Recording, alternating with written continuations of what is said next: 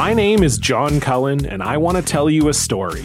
It's a story about a scandal, broken relationships, gossip, rumors, money, corporate rivalry, and curling. It's the story of Broomgate, how a single broom, yes, a broom, turned friends into foes and almost killed the 500 year old sport of curling. It was a year I'd like to forget. Broomgate, available now. You're listening to a Frequency Podcast Network production in association with City News. Canada, of course, is all too familiar with railroad catastrophes. The destruction downtown stretches several blocks. Dozens of homes and businesses reduced to rubble. Century old trees now look like toothpicks. Nothing but debris where once stood an apartment building, a bar, and the town library. All just a stone's throw from the railway tracks, where at least a dozen tanker cars are left piled up like building blocks.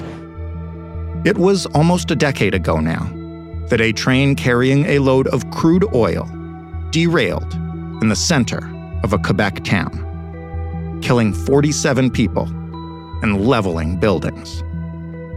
In the wake of the Lac Megantic disaster, there was a focus across all of North America on making trains carrying hazardous cargo like crude oil or maybe toxic gases safer. And earlier this month, it became clear how little of that discussion was implemented. Or, if implemented, later rolled back. Fears of a wider health and environmental disaster are growing after a 150 car freight train operated by Norfolk Southern derailed and released toxic chemicals last week. A controlled burn of the chemicals following the derailment sent a mushroom cloud of smoke and fire into the air that contained the toxic chemicals. There is a lot that we don't know even three weeks later about exactly what happened in East Palestine, Ohio, and what happens now. Who made the decision to vent these gases? How far might the toxins spread? Could they make it into the Ohio River water supply? Could they drift far enough to impact Canadians? And what exactly might they do to anyone who ingests them? What we do know right now is that, once again, railroad regulations, or the lack of them, have resulted in a disaster. How bad it is, and for who, we'll have to wait and see. I'm Jordan Heath Rawlings. This is The Big Story.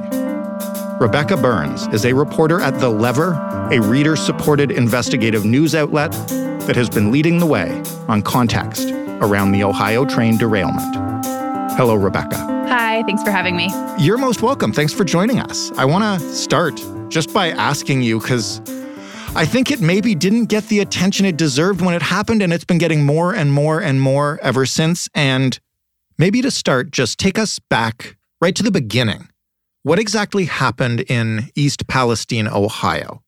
Can you walk us through the initial sequence of events? Sure. So, East Palestine is a small town of about 5,000 people on the border of Ohio and Pennsylvania um, with a major freight line running through it. So, on February 3rd, a Norfolk Southern train, um, about a nearly two mile long train, derailed. 11 of the cars that derailed were carrying hazardous chemicals. That wasn't known at the time. But when those cars derailed, uh, there was an initial fire, and then later, state officials allowed workers on the scene to do what, what they're calling a controlled release of the chemicals, which is what created that sort of apocalyptic plumes of black smoke that you could, you know, uh, reportedly passenger jets could see from overhead. Mm-hmm. So the exact causes of the accident are still under investigation by the National Transportation Safety Board. Um, what they've said so far is that what's known as a, a wheel bearing was was on fire and, and, and in, in, the final stages of overheat moments before the train derailed. Um, surveillance video has also shown that there was a fire under one of the train cars about 20 miles before it arrived in East Palestine. So something else to keep in mind here is that this, you know, nearly two mile long train was staffed by a crew of two plus a trainee. Oh wow! So that's that's also certainly you know germane to uh, whatever may have happened. Exactly, we'll we'll find out more um, from the NTSB. But in the meantime, this is raising a lot of sort of structural and persistent issues that rail workers have have been warning about. And we'll talk about that and, and what could have led to this, and your reporting is tied up in that. But first, what are exactly the chemicals that were released? What do we know about how toxic they are, if they're dangerous, etc.? Mm-hmm. So the first thing to note is that, you know, reportedly first responders who arrived on the scene initially didn't have that information. Um, so, you know, they arrived to find 100 foot flames, a chemical smell permeating the air, but no clear information about exactly what chemicals they were dealing with.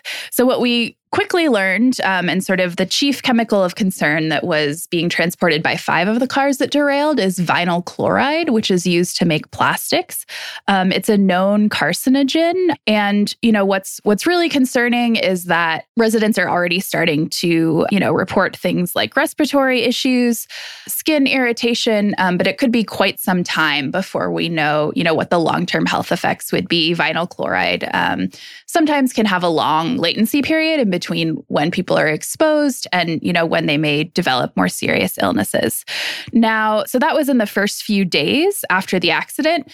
It took about a week for the EPA, um, you know, to to post information that it had from Norfolk Southern, um, which was the full list of chemicals and other goods being transported on the train, um, which also contained other chemicals of concern, including benzene and you know other substances that also are are linked to you know some serious kinds of cancers and can irritate skin and cause respiratory issues. How far could the risk of these chemicals stretch? I've seen lots of maps with a lot of red on them. Sometimes when they're made by US publications, they magically stop at the Great Lakes, which would be great for us. um, but could they reach across the border into Canada? Like, what do we really know about how widespread this is? Right. You know, I'm not a scientist, but I don't think chemicals stop at the border. um, too bad. But uh, yeah, it's it's it's not clear yet. Certainly, how wide the concern is. I've seen experts say somewhat on on back of the envelope math like you know 50 miles around this could be a, a, zone of concern what we can say is you know in addition to releasing the full list of of chemicals initially the epa's um, first updates noted that they had found traces of of chemical contamination going into tributaries that fed into the ohio river so i believe that piece is being monitored but that's that's quite a big concern you know they're traveling downstream now um, that's a source of drinking water for about 5 million people. I think there's also a lot of concern about, you know, folks downwind, um, you know, soil contamination. Hmm. So I think it's certainly not just residents in the immediate area. You know, there was a one mile evacuation zone initially. Certainly residents well outside of that evacu you know the initial evacuation zone are, are reporting respiratory issues. Um, and since this is you know the the sort of other border here is that this is right on the border of ohio and pennsylvania. So i think it's it's uh, it's also likely that this is you know not confined either to east palestine or just to ohio. Before we talk about the aftermath of this what happens now um, who if anyone is punished for this. Mm-hmm. How did we get here? You know, in in looking at a lot of the reporting around this, I have to say I learned that the United States has something of a recent history of toxic materials on trains being vented. This is not like I mean it is unusual obviously, but this is not unprecedented. Yeah. So, I mean, there are about a thousand derailments every year in the US. Um, and I think I, have seen that offered as a way to you know, perhaps d- downplay or point out that this accident isn't new, unique. Um, and you know, I would respond to that that that's that's part of the problem. Um, that we we've you know this is this is a different scale, but there have been other very serious incidents involving spill or release of toxic chemicals by rail transport. So, you know, the other piece of context here is overall derailments in the US by by number of, you know, by number of accidents have gone down since the 70s, but the number of accidents per mile have have actually gone up. Norfolk Southern specifically, the the company who is behind this derailment whose train derailed, um, its accident rate has also been going up in recent years.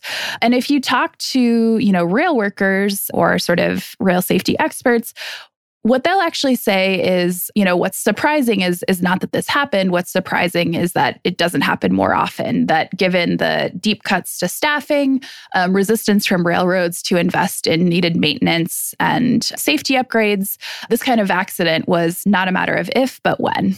What do we know about regulations that either did or did not or maybe should have applied here and and how we got to this point so this is where you and your colleagues at the lever have broken some pretty important context about the root causes of all this. That's right. So you know pretty much since railroads became a major industry in the United States, um, they've been run much more like a, a, financial asset. So there's been persistent efforts to resist regulation, resist mandatory safety updates um, by the Association of American Railroads, the major lobbying group, which is is quite powerful and has been quite successful in its efforts. Um, I believe its sort of Canadian counterpart, you know, also has quite a bit of sway. Mm-hmm. So the most sort of recent era of of attention to rail safety sort of actually stems from the aftermath of the accident in Quebec in 2014, right. you know, when an oil train derailed, killed, I believe, 47 people and, you know, destroyed destroyed a town center. So that incident and a couple of other ones, not not quite as large in scope in the US, sort of focused attention specifically on this issue of trains carrying crude oil, but also other hazardous chemicals. So under the Obama administration, there was a push to really tighten safety regulations, you know, know, on hazmat trains. So, um, two things happened that sort of weakened what could have been quite strong regulations. Uh, first, the chemical lobby, so lobbyists for you know chemical producing companies, stepped in during the rulemaking process and said, "Hey, we don't think this rule, you know, oil's fine. Uh, we don't think this rule should apply broadly to other types of flammable uh, hazardous materials, and in particular, flammable gases." Now, I mentioned that um, because that's exactly what was at issue in the in this train crash in East Palestine was vinyl chloride, um, a class two flammable gas. So again, during this rulemaking process under the Obama administration, uh, the National Transportation Safety Board had actually requested that uh, flammable gases, which would have included vinyl chloride, be covered by this rule. Mm-hmm. The Obama Department of Transportation and its sub agencies kind of sided with the chemical lobby um, and restricted the rule to class three flammable liquids, you know, and and crude oil kind of remained the the main focus of of the rule. Now, Still, that rule was, you know, was important. It required lower speed limits, um, sort of enhanced newer tank cars, better disclosure to first responders and state agencies, um, you know, about what kind of chemicals would be would be passing through by rail, and then also uh, a provision requiring upgrades to the braking systems of freight trains. So just a small sort of piece of context here is that most of the nation's freight trains uh, still run using a braking system developed during the Civil War era. So it has slower stop times. Um, it's a compressed air brake that sort of, when you know when the brake is pulled by the engineer, stops trains one by one, kind of like a giant slinky. So this Obama era rule um, for trains carrying oil and, and certain other hazardous materials would have required upgrades to newer electronically controlled braking systems with faster stop times. Now, sort of the second piece of, of this backstory here of, you know, missed opportunities in terms of regulations is that, you know, this was in 2015 that the rule was passed. Under the Trump administration, the piece of this rule pertaining to braking systems was repealed. Railroad lobbyists had, had fought the rule during the Obama administration, donated really heavily to, in particular, Republican congressional campaigns in the 2016 cycle, um, and worked with first Republicans and then the Trump administration um, to repeal this braking rule. So, all of that to say that this train that, you know, burst into flames in East Palestine was not classified as what's known as a high hazard flammable train, you know, despite the photos that, that we've seen, because of these sort of two moments of regulators siding with industry lobbyists.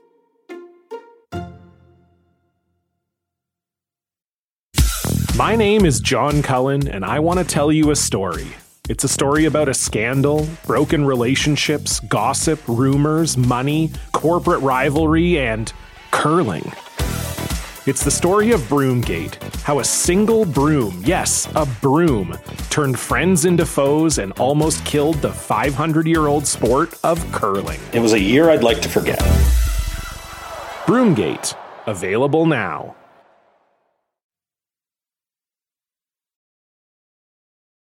You mentioned that almost since their inception, that trains in America have been run as financial assets. So, what's the cost benefit analysis here? Because, like, just looking on as an outsider, it seems to me that it's surely uh, way worse in terms of the negative PR, whatever they may end up having to pay in damages and lawsuits, than it would be to simply uh, like update the braking systems from the Civil War era. Yeah. So I'm going to give you an example sort of specifically related to these braking systems. Sure. Um, so, what we found when we started looking into the history of regulatory efforts here was that in the early 2000s, the railroads, including specifically Norfolk Southern, were, you know, all on board to use a to use a train metaphor with these newer braking systems. They were actually the ones testing them, saying they're great. Um, Norfolk Southern has a newsletter letter in 2007 where it sort of boasted to investors that it was making railroad railroad history by beginning to upgrade some of its trains to these new braking systems. You know, railroads at the time had estimated that this was going to be a cost efficient investment over time. But over time is, is kind of the key phrase there. That when I say railroads are run sort of as financial assets, what that means in part is that they really want to be able to show short term returns to their investors. So railroads are very focused on what's known as the operating ratio. So, you know, how much are they spending compared to what the profits are? Right. So even investments that, you know, might pay off in you know, five, ten years, however long, really don't look good when you're reporting quarterly earnings and, and doing dividends, doing stock buybacks to try and maximize profits to investors quarterly. So I think that's kind of the key piece of context of why, you know, railroads, you know, frequently from what we're told, will sort of test new innovations, say these are great, um, you know, this this this could really help make things run smoothly. But often when regulators say, okay, so we're going to make this mandatory industry wide, that's when you'll see the industry sort of turn around and fight uh, these types of mandatory improvements. So the initial derailment was almost three weeks ago now. Mm-hmm. In the wake of the disaster, how has uh, Norfolk Southern responded, and and how has the government responded? And I imagine that this is um, like everything when I interview somebody from the United States, turning into a partisan fight. it is indeed. Um, so Uh, you know what is both common and really concerning in these types of industrial accidents is that the company at fault here is often really allowed to control the initial response and, and also control the flow of information.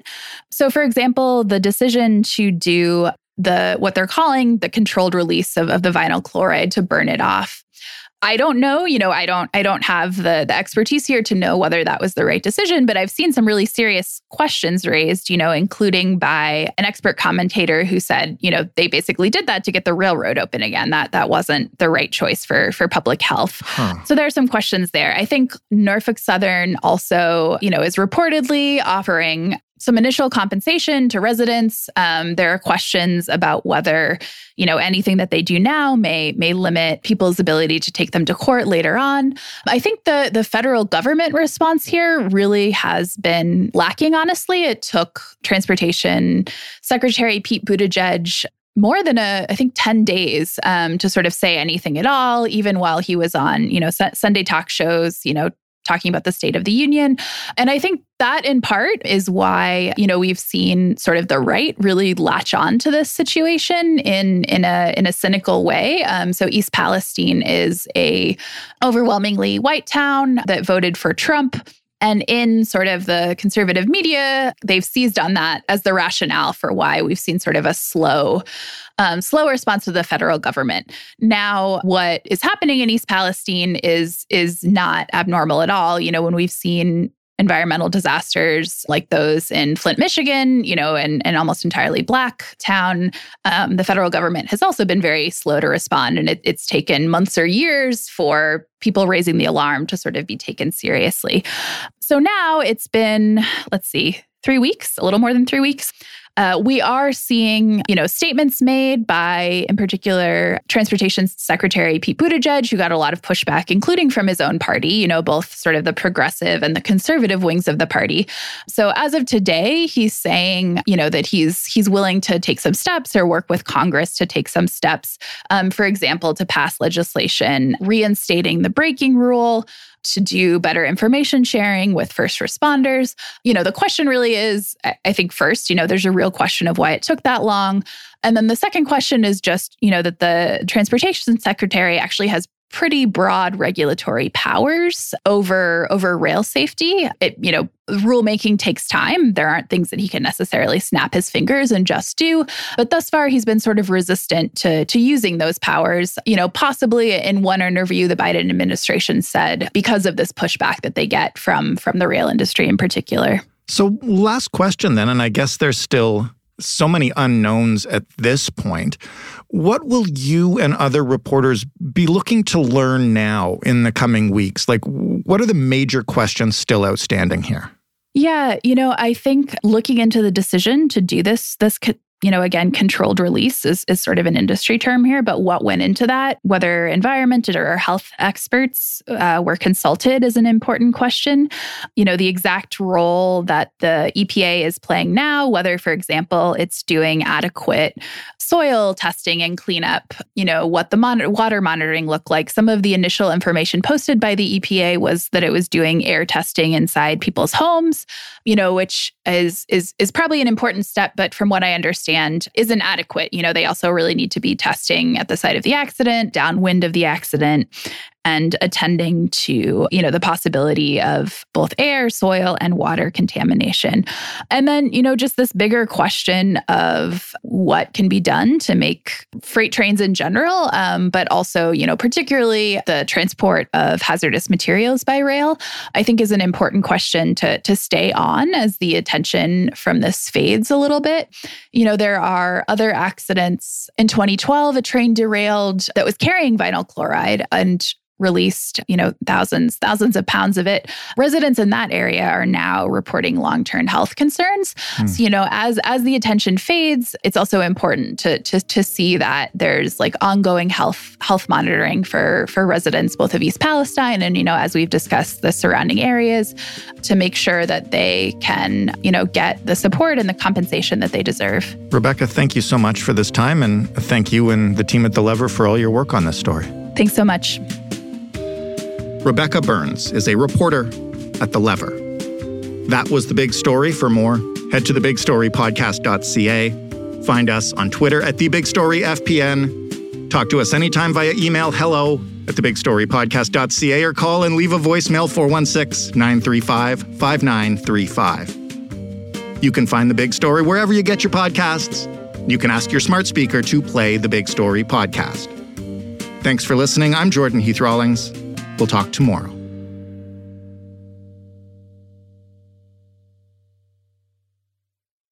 Hi there, I'm Gavin Crawford. I'm a writer, an actor, and a comedian.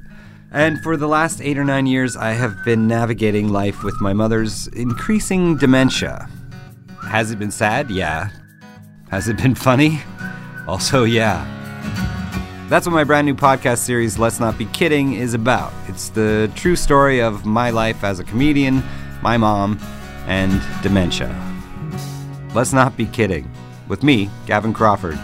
A new seven part series from CBC Podcasts, available now.